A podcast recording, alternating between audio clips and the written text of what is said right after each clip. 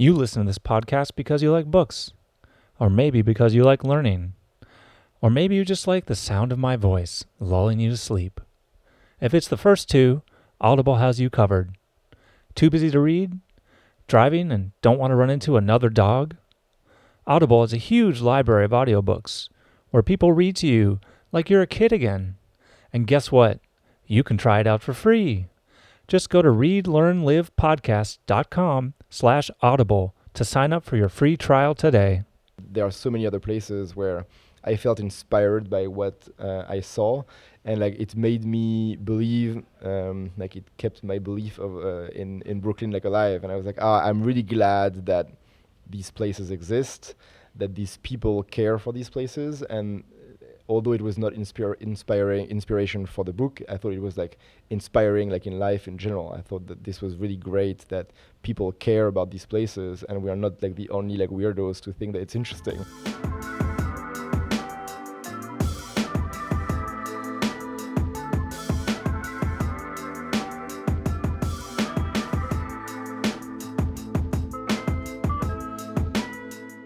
Hello and welcome to Read, Learn, Live. I'm your acclaimed host, John Monaster, and I'd like to welcome you to episode 21 We're Old Enough to Drink.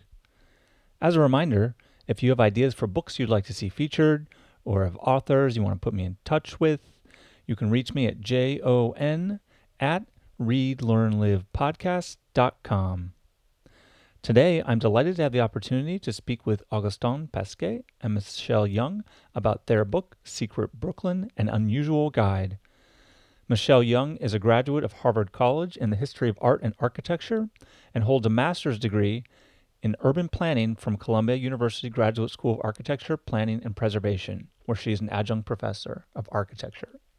She is the author of Secret Brooklyn An Unusual Guide, New York, Hidden Bars and Restaurants, and Broadway. Michelle appears regularly as a guest speaker in documentaries, television, and at conferences on urban issues. She has traveled to over 40 countries and is always looking for the next adventure. Augustin Pasquet is from Paris, has lived in Nigeria, Switzerland, and Thailand, and recently fell in love with Brooklyn, where he lives now. He has a master's degree in marketing from ESSCA Business School in France and worked at L'Oreal in sales and marketing for seven years. Augustin spends his off time traveling, taking pictures with his Canon 5D camera or his rapidly increasing Lomo collection. He has traveled to 25 countries, including Cuba, Madagascar, and Bolivia. I hope you enjoy our conversation as much as I did. All right, hello everyone. Welcome to the Read, Learn, Live podcast. I'm your host, John Monaster, sitting here in lovely New York City with my guests for the day, Augustin Pasquet and Michelle Young. Say hello. Hello. Hi. Awesome. I am super excited to talk with them about their work with Untapped Cities and their book Secret Brooklyn, uh, which is amazing. I saw, I went to the launch and saw them talk about it, and they had great stories, and I knew I had to have them on the podcast. So I'm super excited, and I always like to start off by asking one of you to summarize the book for us. I guess that's fallen to I me. saw that. Yeah, that mic turn. uh, so Secret Book Brooklyn um, has a subhead subtitle called um, An Unusual Guide. So, Secret mm. Brooklyn, An Unusual Guide. And it's really a guide, an insider's guide written by people from Brooklyn. The whole series, mm-hmm. um, the Secret book series, are all written by people that live in the various places that they take place. Sure. So, you know, if it's Secret New York or Secret Dublin, um, the authors are all people that live there versus sort of this overarching large organization writing about places that they yeah. might not. It just sends to. people out maybe for a little bit. Exactly. yeah. Yeah. I would also add that on, to build on top of what you're saying, that it's a guide that's for residents more than for tourists. Like, of course, if you're a tourist and you want to go off the beaten path, that's a great guide for you. But if you're a resident and you've lived here all your life, that's also a guide for you. Yeah that sounds great. And that's what drew me to this book, also being a resident. Uh, and I live in Crown Heights, and I just found out you guys are my neighbors. So it's awesome that we're both uh, living in Brooklyn, and we now I can use this book to to explore. So I want to get into the writing process a little bit before we talk about what's actually in the book. And so I always like to ask, why did you decide to write the book? Essentially, why did you decide now was the right time and you were going to focus on Brooklyn? Uh, so we were living in Manhattan on the Upper West Side until uh, late 2015, Mhm. in which we bought a place in Crown Heights. Um, and we had previously written a book for the same publisher called uh, New York Hidden Bars and Restaurants. And we noticed that they had a secret New York overall guide with a few Brooklyn entries, but there Mhm. wasn't anything specific to Brooklyn. And with Brooklyn being so hot uh, globally, we pitched um, the idea that we would write Secret Brooklyn, and it was also a great opportunity for us to uh, ju- like really jumpstart our exploration of the borough. We knew quite a lot about it from our work at Untapped Cities, but Mhm. um, we went several times a week, you know, to new places, uh, brought our friends with us. So it was both like a career endeavor, but also a social endeavor. Yeah, Um, sounds like fun. Yeah, exactly. That's great. It's always great when you can when you can combine those those two things, work and fun. and I'm sure your friends appreciate it too, getting taken around all sorts of strange places. Yeah. So yeah, the next question I wanted to get into about about the writing. So maybe something that you while you were actually writing the book itself, was there something that surprised you that came out when you were putting words to paper? I know you did a lot of research for the book as well. There's a lot of historical information in there. Was there anything in particular you learned while you were writing that that surprised you? Hmm. I'm gonna have to s- flip through it. Yeah. the answer can also be no. You can already have known no, everything. No, no, no. For I'm sure kidding. not. I think to me it's more like um, as we were doing research on the places and as like many things we could discover many things online, but Sure. when we went in person to these places, there was always more to the story. And so, in Crown Heights, since you mentioned it, there is um, a, a chi- an old like abandoned uh, tunnels below Mhm. the brewery that's at the corner of Franklin and Bergen, and in the basement there are the aged cheese and Yeah. so we knew about this but going there and meeting with the people who actually run the place you realize that it's like a whole new world that like Yeah. uh, like o- very comparable to like the world of like uh, winemakers or there's like Like so artisanal cheeses. yeah, yeah, artisanal yeah. cheeses, like how they were um, preparing some cheeses for like some competition, how they were comparing how it ages here versus Vermont, like the same cheese from like the same production to see Mhm. like how the aging process impacts like the taste, in etc. And so. I think going into these different places uh, was really interesting because we discovered like so much more than what we could find online, and so that's probably what we discovered in the process of writing the Yeah. book. It's a good life lesson in general. Sometimes just get off the internet and show up. Yeah, I think similarly, all the characters we've met while doing this, sometimes planned because we had arranged beforehand who we were going to speak to, but Mhm. sometimes it was completely random. And so I think the best example of that is when we went to photograph the remnants of a Park Slope plane crash in 1960. Um, and we really thought we were there just to photograph the physical evidence, which Mhm. include um, tops of buildings being reconstructed, um, et cetera. And as we were photographing on what we think is the coldest day of that winter, Yeah. um, there was almost no one on the street except us. Right. And um, a guy walks by and says, Do you know what you're photographing? Um, and we said, Yes, we're photographing the Park Slope plane crash. Um, and I think he was sort of impressed that we were doing this uh, and then paused and said, Should I show to his friend, should I show them the piece de resistance? Right. Um, and you're like, yes, yes. yeah, yes." and so we then followed him into his apartment, knowing that something great was going Right. to ensue. And um, he actually had pieces of the plane, um, and he's an artist, so he had collected them um, from an empty lot that used to be the church that was destroyed. Mhm. And these pieces, I, I, I think, had been sitting there for probably almost a decade. So um, we got to talk to him about his experience and why he was collecting and what he's done with some of these pieces. And um, so I think some of the best moments we've had were serendipitous Right. and then combined with the people of Brooklyn really like opening their doors to us um, across many of these locations. That's great. That's wonderful that happened. What a what a crazy story. Yeah, and I had read actually that in the New York Times that one guy had a piece of the plane in his Right. backyard. So when he showed up in the street, when it was like so cold and nobody was in the street, I was like, wait, could this be the Yeah, guy? what are the And so odds? I was Yeah. like, what are the odds? And then it, it, it ended up being him, which was like really really fun. But yeah. It is. Wow. So the Times knew about it. They- Somehow they were tipped off. Yes, they had written about it like a long time ago, but I mean, I there was like no information on who the guy was. So the, the fact that we It's met like him anonymous. was completely Yeah. like uh, luck. Uh, yeah. Yeah. There it is. Uh, was there a particular moment of inspiration you guys had while you were putting the book together? Anything that was like an aha, like this is how it should be? I think we had specific places that were sort of our must hits.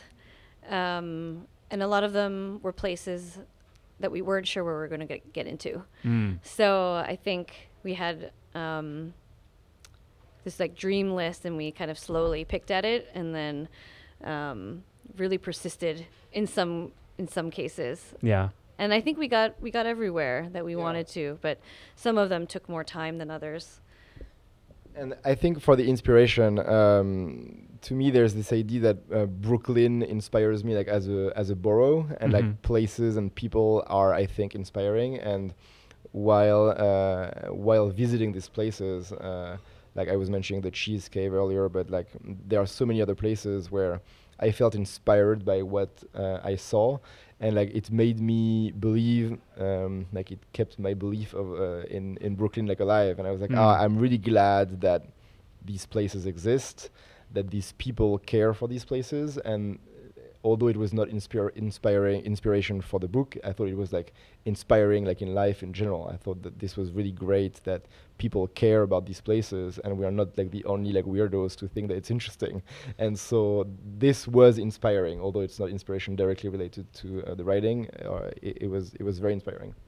Yeah, it's sort of the idea that there's still hope.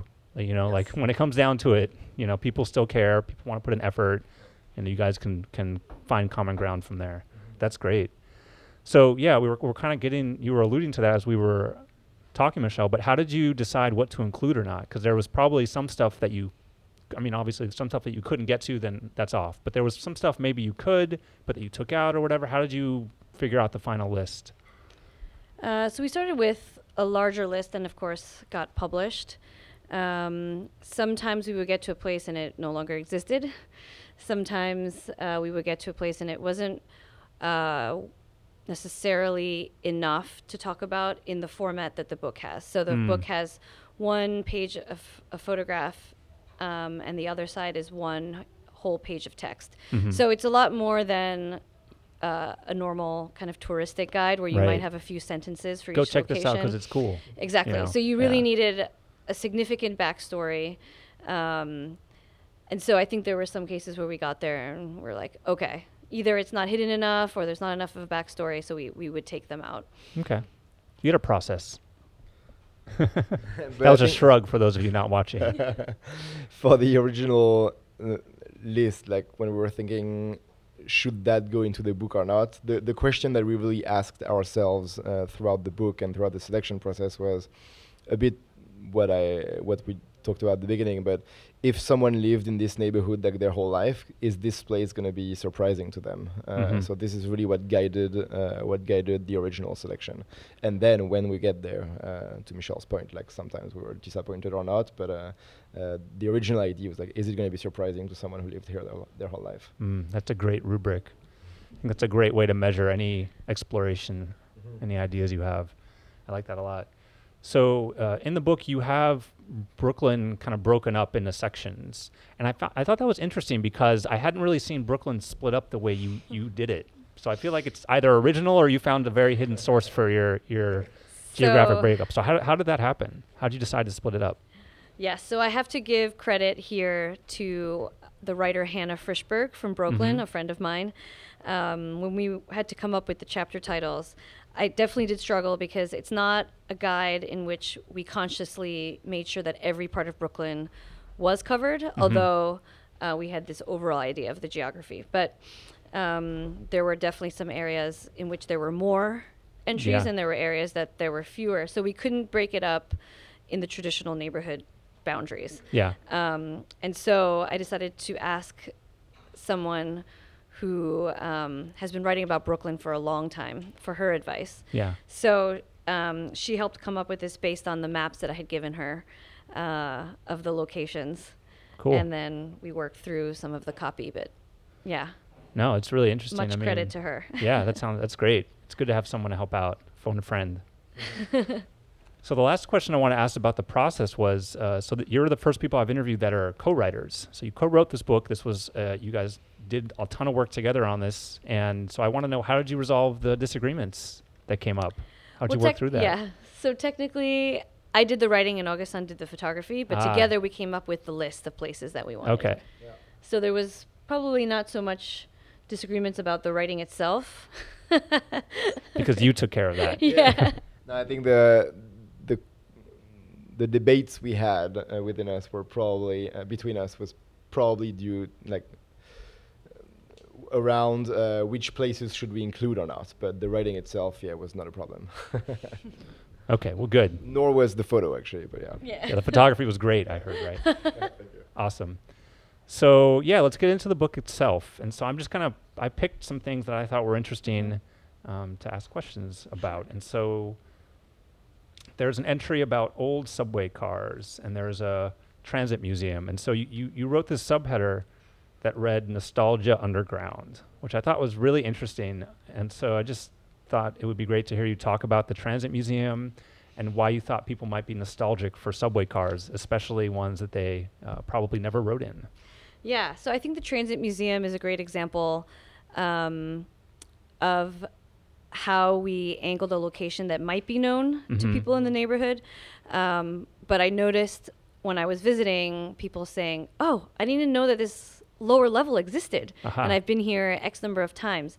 So the entry focuses on this lower level of the Transit Museum, which is full of two tracks of um, vintage vintage train cars um, and uh, they really cover almost all I think the periods of the New York City subway system, including specialty cars like the money train that collected the money uh, and the tokens, and then um, a special train that was that went to I think um, the Mets stadium Okay. that had the colors Like of an the Mets painted. yeah.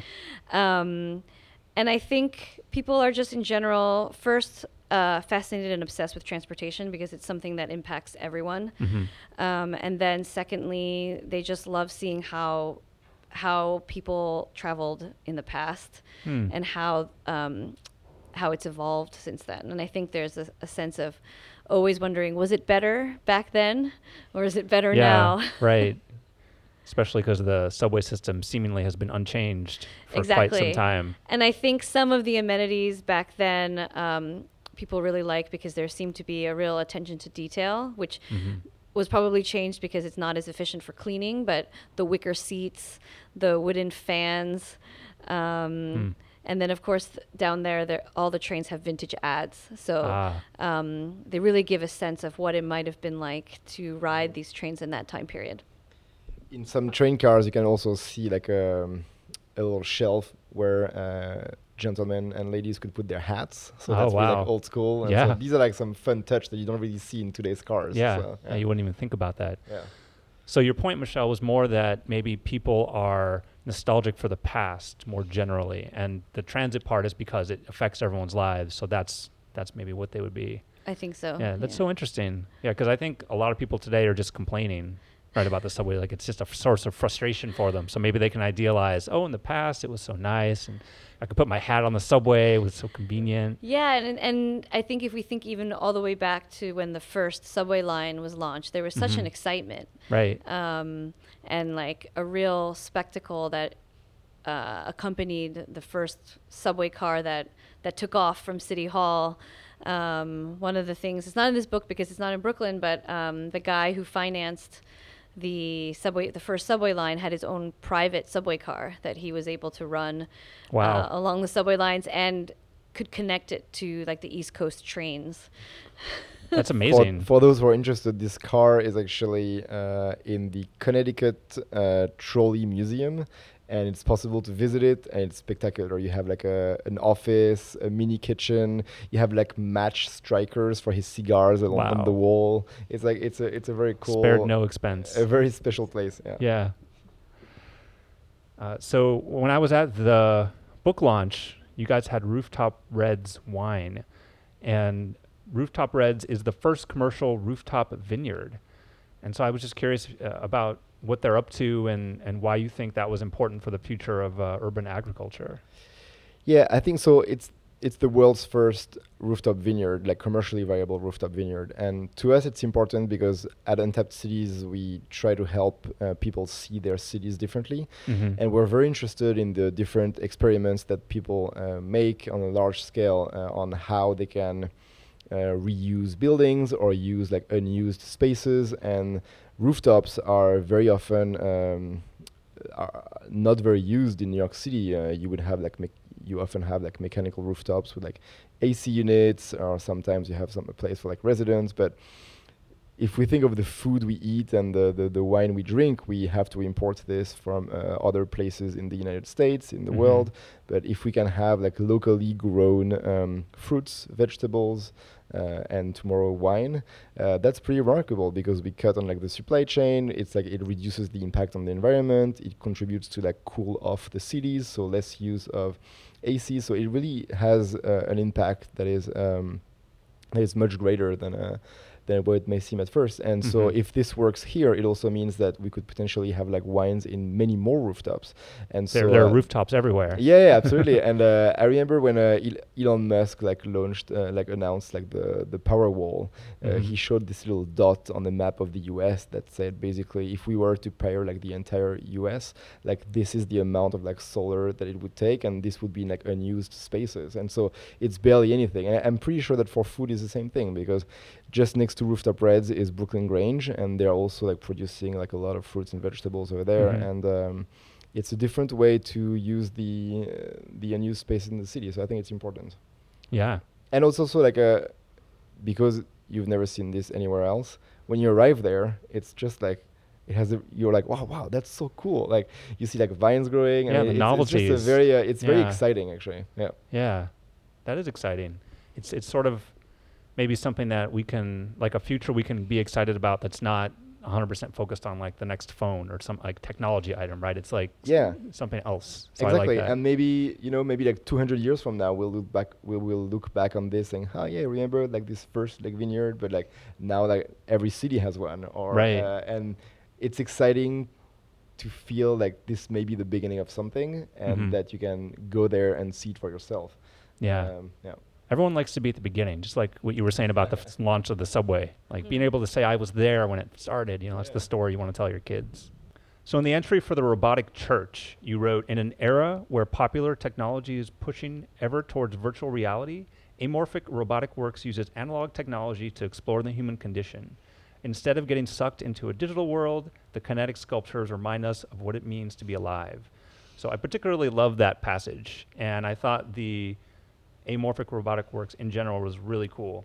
So maybe talk about that place and what you meant when you wrote how its sculptures remind us of what it means to be alive. So this was one of the most special places we went to. Um, so first, it's located in, in a former Norwegian Seamen's church in Mm. Red Hook. Uh, New York used to be dotted with churches for seagoers of all different countries. Um, and um, it's been repurposed by an artist who runs this place called Amorphic Robotic Works.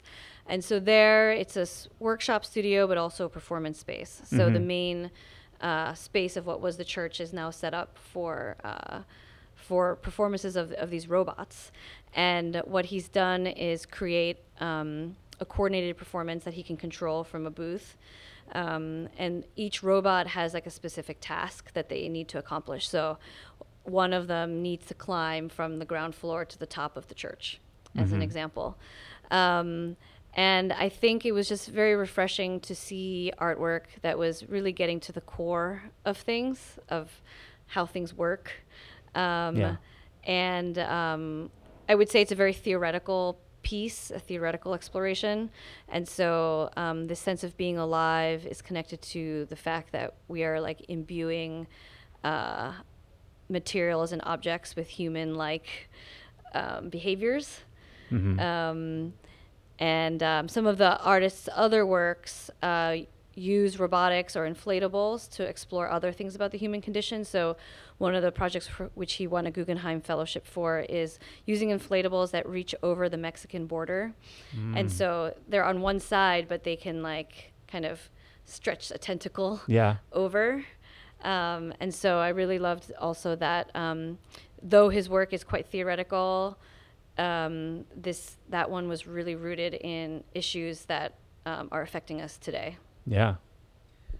And I think earlier we were talking about inspiration. This is Mhm. clearly one place where, after we left uh, the place, I was like, wow, I'm really glad this place exists. hmm I'm really glad this type of projects are still going on in New York, in Brooklyn. This is inspiring. It is not purely driven by the forces of uh, money or real estate. It is pure art. And Yeah. um, having, like, we spent like a few hours there, maybe like one or two hours, I don't know, um, there in the space. And having the artist to walk us through his process was really uh, something very, very special. And, um, and what I also liked about this place is that from the outside, you have no idea of what's going on inside. It looks like a Mm. church that's like not abandoned, but clearly maybe not used like every Sunday. And uh, so it's a very unassuming facade. And it's also what we do at Untapped, where we try to see things differently. And maybe I often say that at Untapped and on this book, we try to unearth uh, places that are doing interesting things. And you may Mhm. be walking by uh, every day uh, with, without knowing that actually behind these walls are these crazy things happening. And this is a very good example. Prime this. Yeah. example. Yeah. That's yeah, it's really fascinating. I mean, it's it's interesting that point you made about Michelle about um, when we ascribe sort of human ideas to things because I think we do that a lot. You know, it's like when people name their cars or whatever. Like we we do that a lot. So I, it's interesting that that's kind of where they came from. But I'm trying to picture what you're describing, and it sounds like something like totally, just like amazing and different. You know, so from what I remember from the entry, it's it's a bit difficult to actually see though. So like, what what's the trick there? And, and this comes up in, in a lot of them. There, it's sort Yeah. of tricky to get to. So what's the trick there? So the um, the artist has a Facebook page for Amorphic Robot Works, Mhm. and there um, they post when these performances are taking place. Um, I would say that it's not on a regular schedule, so you kind of have to just uh, Pay attention. pay attention. Yeah.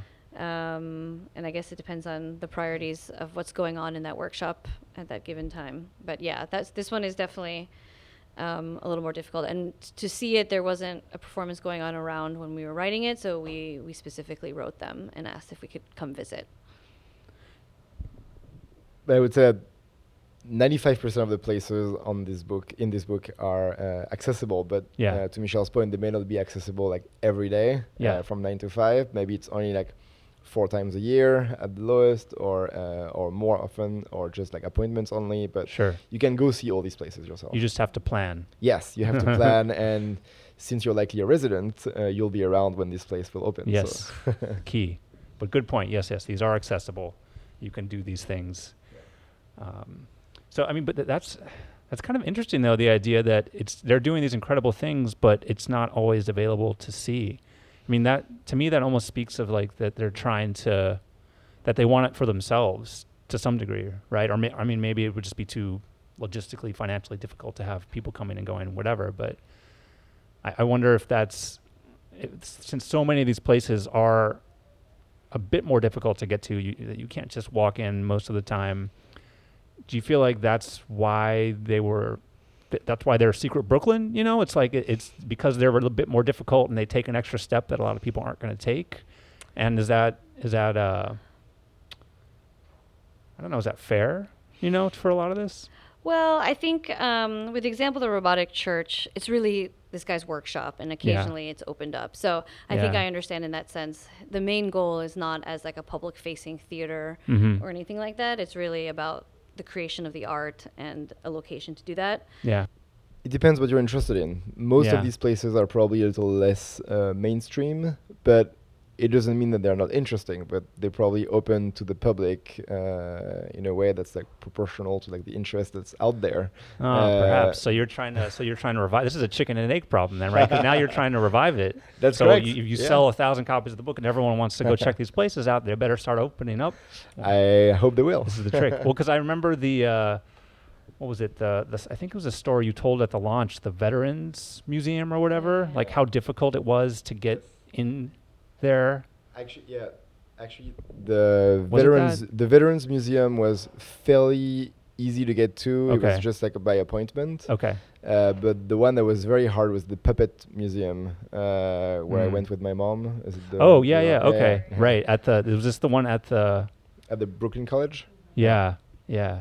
Tell that's a good story. Why don't you tell Yeah. the tell the puppet museum story? The Puppet Library. puppet sorry. library. Yeah, Yeah. and also we there's a puppet library which we discovered originally because it used to be stored uh, in the inside the Grand Army Plaza arch.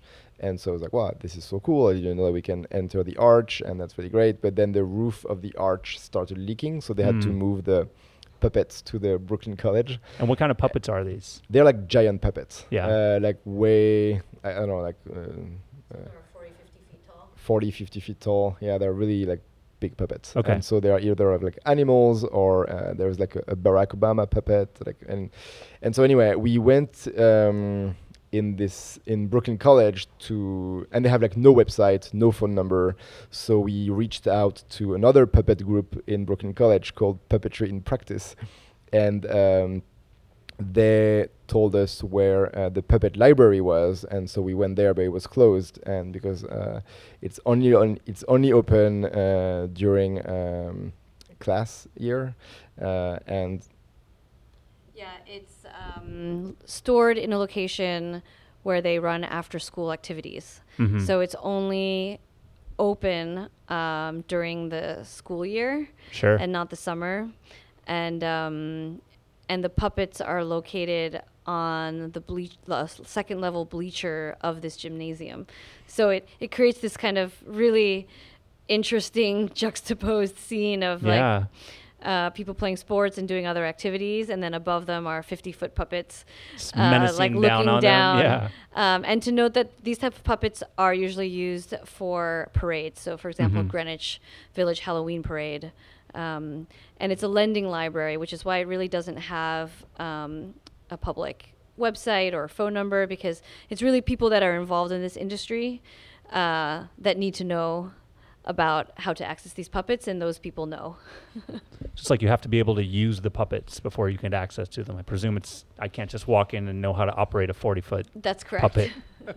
and so the day I finally uh, was able to enter the puppet library, I was with my mom, and like my mom is like this 70 years old, 65 years old, like uh, oops. I hope she doesn't hear this. Like Whatever age she full, is.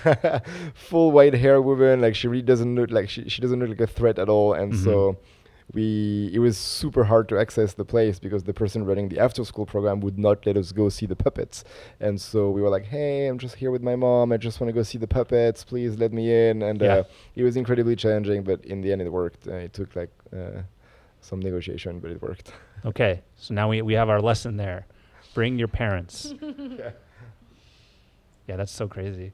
Uh, so yeah, that, the last couple places kind of lead me to my next question, which is about the idea of mystery, and, and we kind of talked about this earlier, but it was clear that sometimes you really wanted to keep some information off the printed page. You you wanted people to really take that extra step of finding out for themselves, and it may have been either because you thought it best or the person requested it. Um, so I want to mention the the tour of the wild parrots specifically because written in the entry for the wild parrots it specifically says we're not telling you. You know it's like it's not it's, you just have to go just like call schedule it. It's it's a secret. And uh, so so maybe talk about the parrot tour because i thought this the story was interesting the history. And then more broadly about how you balanced your desire to share versus trying to keep some information a secret still. Yeah, so the the tour of the wild parrots is another one of uh, my favorite experiences that I went on. Um, uh, this guy runs a monthly parrot safari tour um, in all different locations. Um, the ones that are publicly known are in Greenwood Cemetery, um, but there's one uh, somewhere in Flatbush, Mhm. um, and it's really it's on a residential street, and um, I think h- keeping it secret is a combination of um, not wanting people to actually take the parrots or um, remove their nests, which Mhm. Could be very reachable compared to um, something like Greenwood Cemetery, where they're very high up in the architecture. Um, and I think that's the main um, the main reason for not disclosing it. But also, Yeah. since it is a residential location, I don't think they want people um, constantly Camping showing out, up yeah. and camping out. Um, but it's pretty amazing. I mean, when you when you finally get to the street on this tour and you look up and you realize there are nests everywhere. Yeah. Yeah. Tell tell the history. I, I mean, this. I thought it was fascinating. Oh yeah. So there are um, these monk parrots that live in Brooklyn, um, and the story goes that they arrived from Argentina in crates uh, to Mhm. JFK Airport. Um, one of the reasons they were coming here was that they were there were too many in Argentina, and the government had tried um, to eradicate them uh, through a system of paying farmers to kill them. And then that soon became uh, ripe with corruption. People were just sending in like legs of other birds, hoping to be paid for Yeah. killing these specific parrots. And so they realized that a lot of people outside of Argentina really love to collect exotic birds and buy them Mm. as pets. And so they started an export business, um, shipping these pets abroad. Um, and so they would come in through JFK Airport, and this was the era of high mafia activity um, in the New York ports. So when was this about? Um, I believe it's the 70s, but Okay. yeah. Um, and so it was regular practice for uh, some of the people that worked here that they would open one of the crates and take whatever was in there. It was sort of just an agreed upon system. Yeah. Um, so the story goes that they opened a crate and out flew um, All of the parrots. all these parrots. And which, and then they they took up residence kind of all over Brooklyn, um, Mhm. and I think all the way out in some cases to Long Island. Hmm. Um, and there are probably other cases where they escaped from homes and from pet stores. Um, but the main story is about um, them coming from the, the crates at JFK. Yeah, and that's it's interesting then it, you know to hear you say they they ended up all over the island. You know, they Mhm. they're kind of went, went all over the place because now it seems like they've got two sort of neighborhoods where they hang out in. So it's a it's a funny thought. They at one point they were just like flying for their lives all over the place, and somehow they all coalesced and came back together. And now well, they're I, th- I think there are other locations that we, we just didn't mention. Ah, Um, okay, more secrets. I think they're they're easiest to see in Greenwood and Mhm. in this place in Flatbush, and I, I think there's one other location actually now that he Okay, he does tours of. But yeah, I think it's about. so they're dispersed. hmm Okay. yeah. So I really like the thought of the Japanese house or, and the picture. Nice job, photographer. but uh, it, it really seemed like a, a great example people are unlikely to have heard about, right? Because it's sort of really tucked away in a far south neighborhood in Brooklyn. You're, you're not just going to wander by it. Hmm. I've never heard of it. So just maybe talk about what, what the house is all about and how you guys found out about it. Yes, I think we had an article. Yes, we had an article um, a few years back where one of our writers wrote about this Japanese house. Mm-hmm. Um, so we decided to dig a little deeper. Um, occasionally they give tours. It's still privately owned. Um, but the backstory of it is uh, we kind of have to go back to like the late 19th century, turn of the century, um, following the World's Columbian Exposition in Chicago, in which uh, really America was introduced to a lot of um, Asian art and and some of the countries for the first time, and really among the wealthy elite. Um, what they used to call Orientalism, which is not Mm. a term that we like to use anymore, but Yeah. it really took the country by storm um, in this social class. So a lot of people um, were decorating their rooms with the Japanese room, um, importing things from um, art like vases and all sorts of things from Asia. Mm-hmm. Um, so this house was a real estate en- endeavor um, in the early 1900s, and it was built as a speculative property. I think in the hopes that actually it would take off and there would be lots more of these houses. Um, and so in the end, it didn't really take off. so it's it's now the only house, but it really Mm. sits amongst an area that is full of Victorian mansions and single family homes. And that in itself is actually very surprising because I think most people, when they think of Brooklyn, they might think downtown Brooklyn, they might think Williamsburg. Um, they still think of, of a pretty dense um, street grid. Yeah. And there, that whole area was laid out as more of a suburban uh, style. A lot of the streets are named after English places. Um, and so this is one of the houses there. And so it stands out now because it's not Victorian in style um, and is the only one, but it's, it's fascinating. And inside um, is also decorated um, in a Japanese style.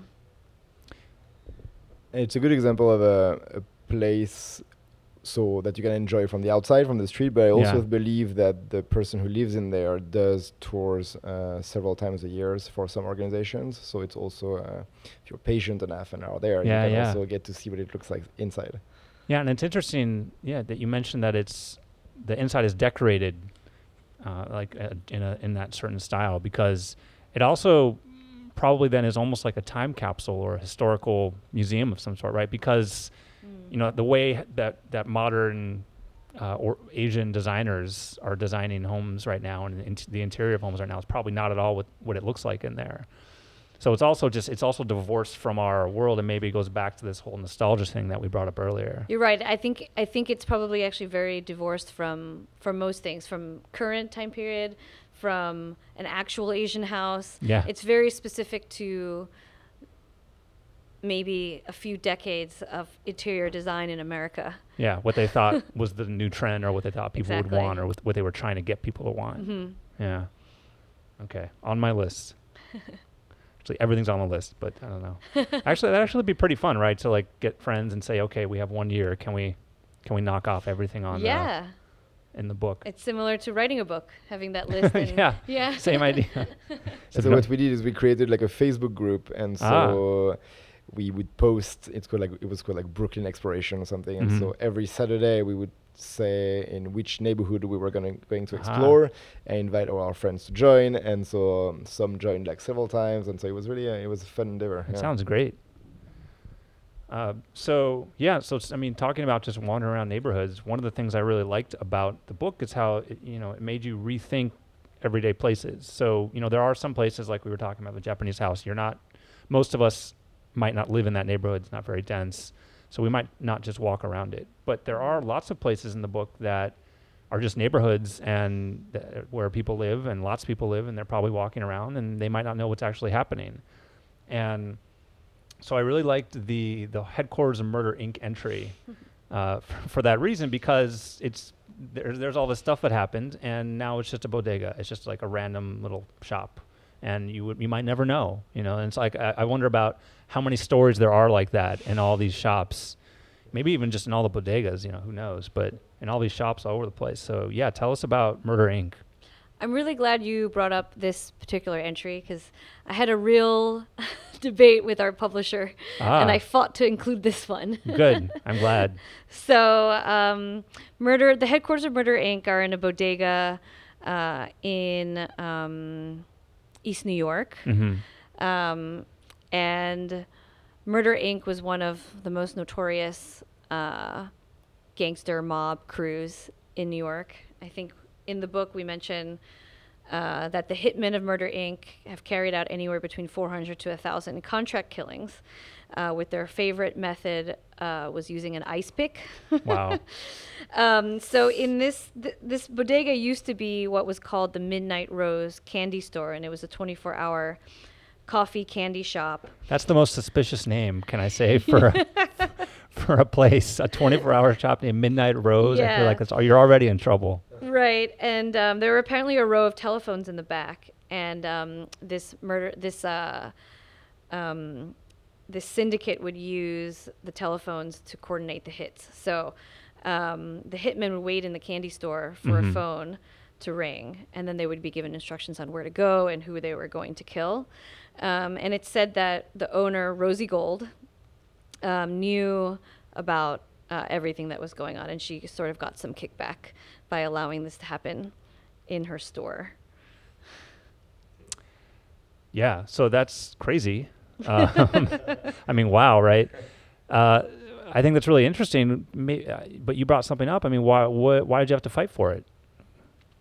I, it's a place that no longer looks very interesting. Um, Yeah. There were photos we, we couldn't use um, that showed what the place looked Ah. like way back as Mhm. a candy store. Now it really looks like any ordinary bodega. The building is uh, very simple.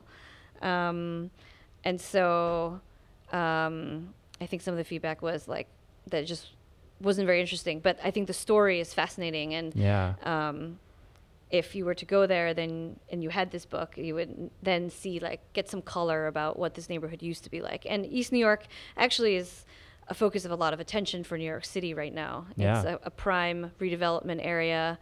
Um, there was some controversy earlier as they were tr- figuring out the rezoning of it, and I Mhm. think we're going to see a lot of news about East New York in the next five years. So that was another reason I really wanted to make sure that it was included, even though it's very far away. Um, it's really in deep Brooklyn, Yeah. um, but For the true explorer. exactly, Not, exactly. It's not. It's not an easy one. You can just get to. Yeah, and, I, and that's so interesting though that you got that feedback because to me that's exactly what made it interesting. Like I brought up, like the fact that it looks so ordinary, but is not. It has this, you know, it literally has blood on its hands. So, yeah, that's that's great that you discovered that sort of thing. So tell us the the story behind the pacifier tree. So the pacifier tree is, as we s- described it in the book, a neighborhood rite of passage. And it's located um, in the neighborhood of Borough Park on 48th Street, and it's a tree full of pacifiers. And basically, all the kids from the neighborhood, when they grow out of their pacifiers, Mhm. come to um, attach it on this little tree. So it's a it's also a little like um, I don't know. It's it's like a quirky, fun thing that you might not see. It actually, it actually took us quite a while to look at the exact tree because, unlike what we may think, pacifiers are not that easy to. Uh, It's a spot To- from to far spot, away. yeah. You bring your binoculars. Yeah. You're, you're searching. so we were like driving in the neighborhood for like quite a while and like looking at all the trees, and suddenly we see one. I'm like, oh wait, we think that's it. And so there was a there was also an interesting one. Um, another one of my favorite spots is Golden Gate Fancy Fruits grocery store, Ah. which is in Marine Park, and um, this is a place that looks like it's from 1939. And in fact, that is exactly what the owner uh, said to me when when I walked in. You just stepped Yeah. into 1939. Um, and his name is John Cortez, and he um, really inherited this grocery store from his father, who opened it Mhm. and has been working there since he was a kid. He's a World War II veteran. Uh, he's got one of the sharpest minds we've ever encountered. His memory is is uh, impeccable. He can Yeah. remember the model numbers of the equipment that he used in World War II to demine northern France and the, all the towns um, that they liberated and walked through. He remembered all the names. Wow. Um, but the grocery store is is a real trip. It has um, wooden floors that are creaky, a tin ceiling. Uh, he weighs everything through those um, the old weights uh, where it would hang, and you Mhm. it would be a little basket. Yeah. Um, in the back room, there is a wood uh, cold storage and an old stove, potbelly stove. Um, and he's probably around 93 at this point. Um, and he really does it to have something to do. He, he has a neighbor who runs a shop uh, down the street, and they have breakfast every morning. Um, it really was just a real honor to meet him and have him tell Mhm. us his life story and, and to be in, in this space. So that was um, one of my favorites. Another place I really liked is the Newtown Creek digester eggs. I- Mm. these are like these futuristic looking uh, huge eggs in uh, Greenpoint. And so they have, we went there for Valentine's Day, and so it's like their annual um, uh, tour of like the digester, like Valentine's Day dig- digester egg um, tour. And Sounds so- romantic. yeah, it's it's very romantic, and you can tell that like everybody who was there was was like weirdly excited by the Yeah. by the moment, and so it's a futuristic sewage treatment plant with uh, two honors for excellence in design. And actually, when you look at them at night, they are lit in purple or blue, and it's like very very. Um, it's very cool looking. And uh, when you take a tour of the facility, um, it's led by the head of the of the facility who explains like how uh, how the, the the whole place works, which is fascinating. And you also get to go at the very top of the digester eggs, and from there you get like a, an amazing view of Greenpoint, uh, Newtown Creek, and the whole area. So it's uh, it's the best Valentine date possible. Take note. And the last space I want to talk about is fun for both location and, and the process of how we got the photograph. So inside Long Island University, hmm uh, one of the buildings used to be a movie theater, one of those old grand uh, movie theaters of the heyday of, of cinema. Yeah. And it's been converted into a basketball court. And so there are these kind of epic, famous photographs by these French photographers um, that we had seen of this this like basketball team playing under like this amazing uh, decorative uh, stage. Mhm. Um, and we knew this had to be in the book, but getting there was very difficult. so um, we always tried to contact, but oftentimes some places uh, don't respond. So I showed up one day and I, I look kind of like a student. so they allowed me in past the gates. Wait, was this on purpose? Like you dressed the part? Um, no, I mean I think I Or you just, just- you just generally I look you younger. Okay. Um, I, pro- I, I you probably brought, had like, a backpack, backpack. Yeah, yeah, anyway okay, with my camera. Sneaky. Um, so we walked in there. I walked in there, uh, w- walked around the campus, and then I had a vague idea. I knew where the building was, and there was actually a door open into like pitch blackness. So I was like, I'll, I'll just walk in here. and I realized that I was standing inside the theater, but it was completely dark. So I, I walked out of the theater. best slash basketball court, Mhm. um, and there is a part of this building that was originally the main lobby of this movie theater, and so now they host um, events there. So there was actually a wedding that was go- being set up, and there were Mhm. like three guys in the wedding party, and they were already drunk. and so they were like, "Hey, what are you up to?" Uh, they were they were trying to offer me drinks. They tried to like do a little dance with me, and then I said, "Well, I'm here because I'm trying to photograph the the basketball court slash theater, but the lights are off. Is there any way like?" Who are you working with here Yeah. for this event that maybe I could talk to? So they send me out to the security guards, and the security guards are like, "How did you get in here?" they were not amused. Yeah. Um, so they sent down their head security guard. Oh. So I had to explain, well, I'm doing a project about old theaters in New York, and like uh, I want to photograph. Um, and so they gave me some generic answer about how they host events, and I should look at the calendar. But then as I was leaving, someone from the administration uh, pulled me aside a little bit Ooh. and said, um, "You should come on a campus tour, because then you'll be able to see it." Um, and so then at this point, I sent Augustin to go on a campus tour where he pretended to be a student interested in photography Awesome. in order to get the shot that we needed. So sneaky. That's great. That's next level. Okay. That's a good story. So so is there this is uh this I like to to make the podcast focus a bit on learning and, and trying to draw some lessons. Is there anything that you hoped people might take away at a high level from the book? For me, it's just that wherever you live, there's like an endless amount of things to discover.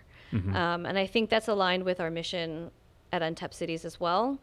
Um, is that no matter how much you think you know about a place or a subject, um, there's more if you just kind of like turn your mindset slightly, you know, 90 degrees, let's say, Yeah. um, and you'll uncover a lot of stuff. So for me, that's the importance of the work we do at Untapped, but also um, with this book. yeah, I completely agree. And I would also add that we are completely sucked into technology today on our Mhm. phones. Uh, but if we just make it a point to go out, explore, drop our phones, talk to people, look at things that we usually overlook, whether it's uh, a building, um, just a, t- train car, anything. And if we talk to people, uh, we actually get to discover a lot, a lot, a lot of places. Like Mhm. half of these places we were able to get access to just because we spoke to the right person and we explained what we were here for. And so, yeah, the the lesson for me is let's try to spend a little less time on our phones and more time outside. I think you brought earlier the the idea of uh, making it like a a goal to go to e- all these places in like a Yeah. year, but like yeah, that's exactly it. Like how how about you say with your friends, hey, let's meet up and let's hit like these five places today, and um, and as you'll be discovering these places, I'm sure you'll see even more places that we have not included in the book. So Yeah. it's just switching mindset. Mm. Yeah, I think that's great. I, I totally agree. So, Uh, and we've mentioned Untapped Cities now several times. So Mm. maybe talk about Untapped Cities and what you guys are up to. So Untapped Cities is the company that Augustin and I run together. It is um, half online magazine where we talk about uh, quirky things that will hopefully will surprise you every day that you come on the website. Um, and then we also run tours for New Yorkers to rediscover their cities. So we'll talk about, we'll bring people to the places we talk about uh, and we publish about. Yeah, I mean, the only thing I would add is that we think of ourselves as being in the business of discovery. So if you Mhm. want to discover something in New York, you can uh, do it from the comfort of your couch by reading an article about, let's say, the secrets of Grand Central Terminal, or you can discover these secrets by coming in person uh, with us. And so it's it's really a um, discovery. The discovery is the the way you want it for the curious mind. Aha. Hopefully, all of us. So you used uh, it's Untapped Cities, plural. Is there is Mhm. there another city? More cities? Uh, we do cover content from other cities. These days, we focus mostly on New York, but Mhm. we are uh, working on our expansion on the tours end to many other cities in the U.S. oh, exciting. soon. Anything you can tell us? Um, the West Coast. The West Coast, where I'm from, Los Angeles. Oh yes, we Well, love LA. actually Los Angeles. excellent, excellent. Well, that's where I'm from, If so I will any- tell you. yeah. Yeah, I got lots of tips for you. So Great. awesome. Um, so cool. Let's move on to the thunder round. I'm just going to ask you guys some like fun, silly questions, and then we'll wrap it up. Sound good? Yes. Yay. All right. So either of you or both can answer these guys. Uh, what's your favorite food or drink? Uh, favorite food is definitely chocolate, and the reason for that is that um, when I was young, I was allergic to milk, Mm. and I was told by my parents that I was allergic to chocolate as a result. Um, and I discovered at around age 21 that there's something called dark chocolate With no milk. with no milk. Wow, life and changing. so I think I've been making up for lost time. ever That's a great reason. At the beginning, I was going to stop you and say, you don't have to justify it, but that, that actually makes perfect sense. And I'm gonna be very French and say that my favorite drink is red wine. Okay, great. Do you have anything in particular? What, what do you recommend? Someone's going to go out and get a bottle tonight. Uh, I love Pomerol within the Bordeaux region. Okay. Um, usually, any wines from there are, are pretty good. Sounds sounds Yeah. fancy. Good. Uh, what about places? I love to travel. Where's your favorite place you've ever been? So I have a very soft spot for the country of Bolivia. Okay. Um, one of the reasons is that Augustin and I met there on a backpacking trip Ooh. in the town of Santa Cruz. Uh, and um, but I was also sent there when I worked as a merchandiser for Abercrombie and Fitch uh, right after college. Mhm. Um, there were a few factories that we ran out, or we um, were our suppliers down there. Mhm. So I was sent to figure out uh, some supply chain stuff that was going on, um, and it was really a city that, um, and a layout of a city that I had never seen before. Hmm. So um, it's a South American city, but built really into a place that looks like a crater. Uh, and so basically, the city grew from the very bottom all the way up to around its edges and spilled over. Um, oh, that is interesting. and um, later I study it um, in planning school and analyze why the layout of, of this particular city enabled them to overthrow a few few governments in the mid 2000s. And I also discovered that I was there right in between two government overthrows. I just didn't realize it until Yeah. later. Um, so to me, like. Uh, there was this i just felt that there was something different about the city and then later i got to to to really research it um, and then really just the the pace of activity in south america in these cities is just really really exciting the like the number of buses and Mhm. uh, you know it's it's a little less planned and organized than here and there's just such a, a nice contrast when you visit these places yeah, sometimes that can be fun. Um, yeah, one of the play, one of the countries I've been to that I really like is uh, Cuba, uh, and actually mostly, so partially because it's like frozen in time. You see like these old cars, Yeah, and yeah. all these like postcards images that I had before to go there, but also because the people were absolutely amazing. They were very much more. Um, they were speaking much more freely than what I was expecting about the Mhm. conditions uh, of life uh, there, and this is something that surprised me. They were very open to talking about the challenges that they're facing and uh, and extremely welcoming. So I would, um, yeah, that's a very special place. Sounds- to go there before Yes, I went there. Uh, I forgot maybe like ten years ago, eight years ago. Yeah. Hmm. A while ago. So both of you have to answer this question, mandatory.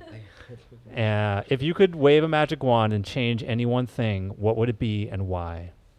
I'm not going to go full political on this, but I do wish that we were in a time where we really could take a step back and really appreciate the diversity that's available Mhm. in this country um, and to really learn from all the different people and places and things that exist here. I think we do this every day in our work, and um, we we constantly meet interesting people who are passionate about different projects. And then I read the news and I feel disheartened that um, in some ways things are going into silos, and uh, we're having right now a hard time uh, creating avenues of communication. Mm-hmm. So um, I have hope that that this will um, this will pass and we can kind of continue this mission of discovery that I feel is really the the path for the future uh, globally as well. But um, yeah. Okay. All right. So mine is very unrealistic, but I guess that's fine. Yes. Um, I would do like a mandatory, like I would, if I was the U- the U.S. government, for example, I would do like a mandatory one-year travel around the world for all my citizens Aha. to make sure that they can see the diversity that you're mentioning, Michelle, but like the diversity of countries, cultures that are out there, uh, and that are uh, not in America, because I think we would all um, win from this. And as a fun one, I would say that I wish I would not be allergic to cats because Ah. it's really my spirit animal. Uh, we had a kitten that was so adorable that Yeah. we rescued, and then we had to give it away to another couple because I just, I just literally couldn't breathe. Yeah. Um, So hypoallergenic. yeah, but it's just, it's like so disheartening to me that I'm, like, I feel at one with these animals, but then I'm like deathly allergic to them. It just doesn't make sense. There's a there's some sort of lesson or something in there. I'm not sure what- Yeah. what that means. Our desire for things we can't have. yeah, I, I to don't be know. continued. All right. I, I wish you the best of luck. Maybe they'll maybe you. they'll come up with a pill for that at some point. Um, all right. Well, this has been great. Um, thank you so much, Michelle and Augustin, for joining me with uh, their discussion about their wonderful book, Secret Brooklyn, an unusual guide, and their great company, Untapped Cities. You should read the book, go on one of their tours, and I'm John Manasser. This is Read and Learn Live. Thanks so much. Thank you. Thank you. Thanks so much for listening to this episode of Read, Learn, Live. If you liked it, tell a friend and subscribe on iTunes and Google Play. If you hated it, tell a friend and subscribe on iTunes and Google Play. And so it goes.